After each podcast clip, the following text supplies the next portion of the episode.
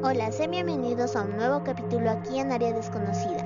El día de hoy les estaré hablando sobre mitos y leyendas de los duendes. Bueno, vamos a comenzar con los mitos y leyendas de los duendes. Los mitos y leyendas de los duendes se refieren a criaturas pequeñas con forma humanoide de las que hablan diferentes mitologías alrededor del mundo. Sin importar el país de origen, las leyendas resaltan la afición de los duendes por los niños y por las travesuras. Vamos a comenzar definiendo de dónde viene la palabra duende.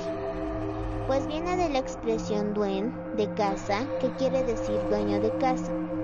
Esta expresión obedecería al carácter entrometido de estas criaturas, aunque en el cristianismo no se los consideraba entre el siglo XVI y el siglo XVII hubo demonólogos que los incluían como un tipo de demonio.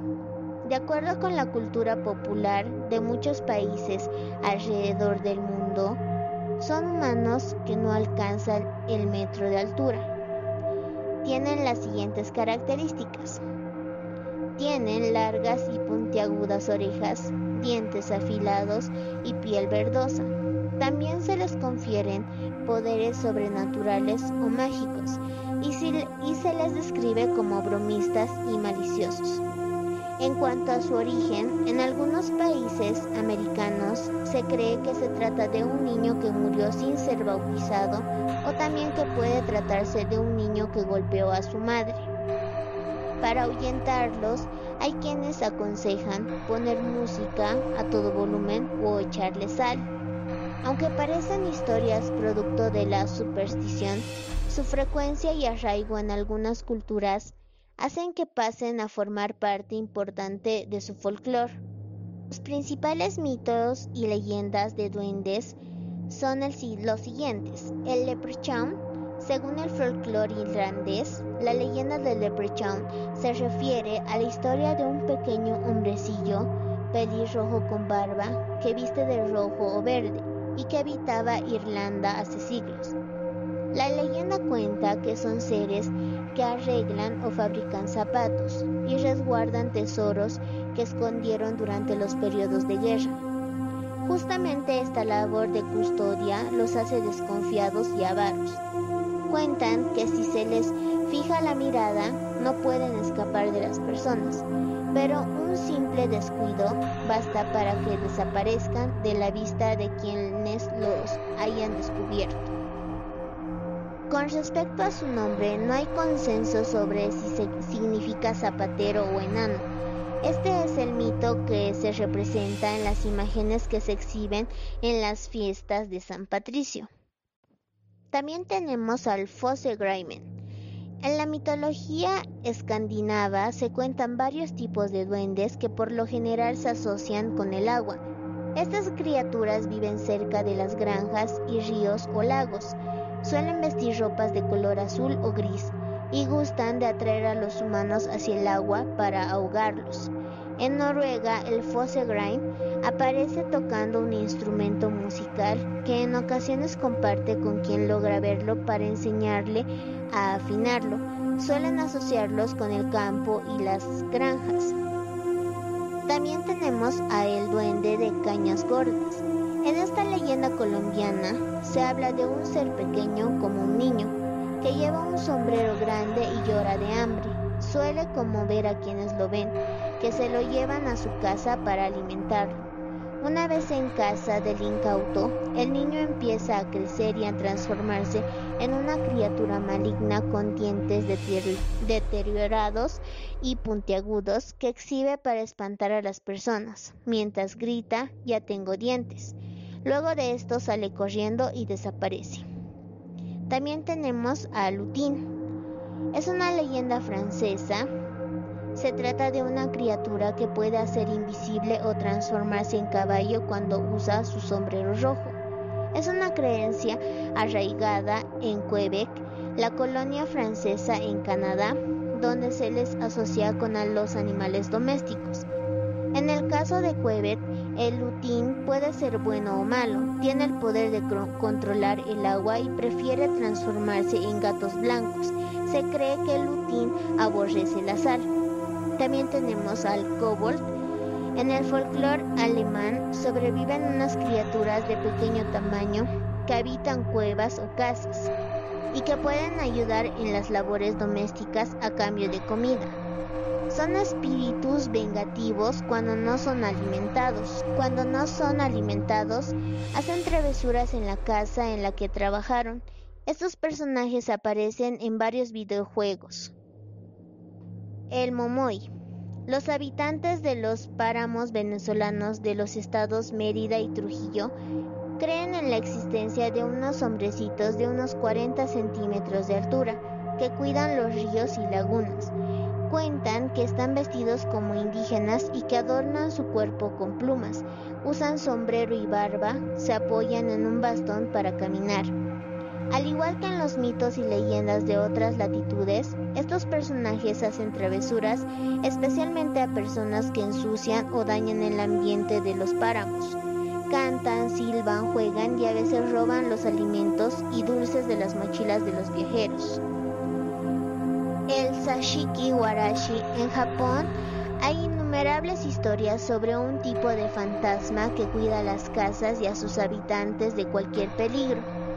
De acuerdo con la mitología japonesa, podría ser el espíritu de un antepasado de la familia que toma la forma de una niña de cabello rojizo y corto y viste un kimono rojo. También se trata de una criatura infantil que gusta de las travesuras y de ser tratada con cierto aprecio por parte de los habitantes de la casa. También existe el duende, el Masapegul.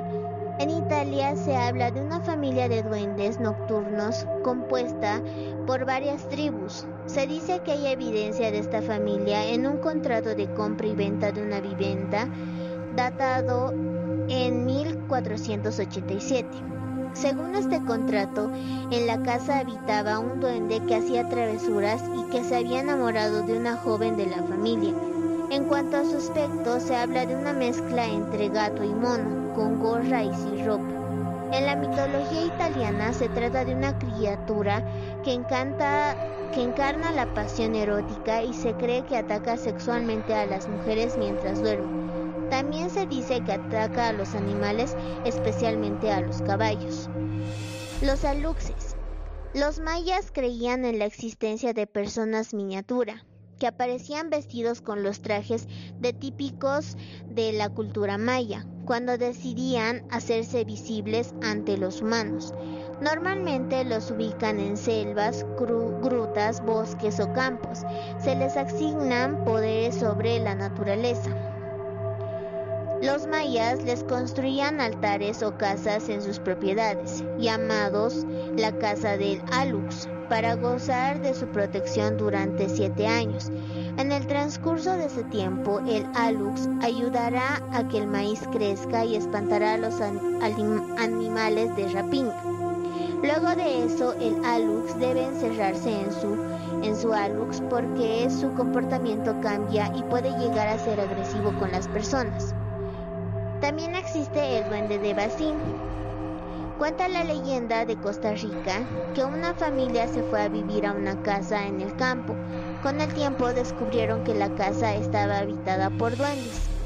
Estos seres se enamoraron de una de sus hijas y comenzaron a hacer travesuras y a molestar a las personas que vivían allí, hasta que los obligaron a abandonar la casa.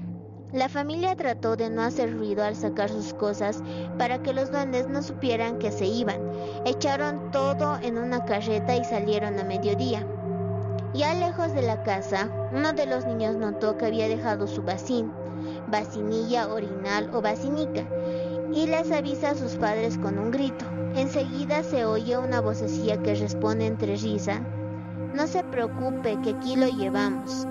Historias como esta ya circulaban entre los Brisbis, una tribu indígena de Costa Rica, por lo que se trata de creencias de larga data en la región. Hoy es común escuchar historias sobre duendes, hombrecillos pequeños y extravagantes en su vestir, que hacen travesuras, protegen familias o extravían a niños entre los bosques, potreros y montañas. Por último tenemos a los duendes de El Guana. En México las leyendas sobre duendes son escasas, ya que es un ser con más tradición en otras culturas como la nórdica o la irlandesa. Sin embargo, en los años 60 del siglo pasado se cree que en Mazate, un pueblo de Tabasco, una serie de duendes atormentaron a una familia que vivía en un rancho llamado El Guanal. La familia, muy modesta y de creencias cristianas, subsistía criando cerdos, gallinas o pollos. Estos últimos de repente empezaron a andar doblados por la noche, como si alguien les hubiese retorcido el cuello. Sin embargo, por la mañana volvían a la normalidad. La familia desconcertada ante esta situación decidió recurrir a un chamán, el cual les advirtió que en aquel rancho habitaban unos duendes enfadados, que no iban a permitir que nada ni nadie les ocupase su rancho. La familia tuvo que abandonar el lugar, el cual no ha vuelto a ser habitado por nadie más por miedo a que aquellos salvajes duendes los vuelvan a atacar. Y bueno, eso fue todo por la historia de hoy. Espero que les haya gustado mucho. Nos reencontramos en otro capítulo más aquí en Área Desconocida. Con ustedes estuvo Carla y hasta una próxima oportunidad.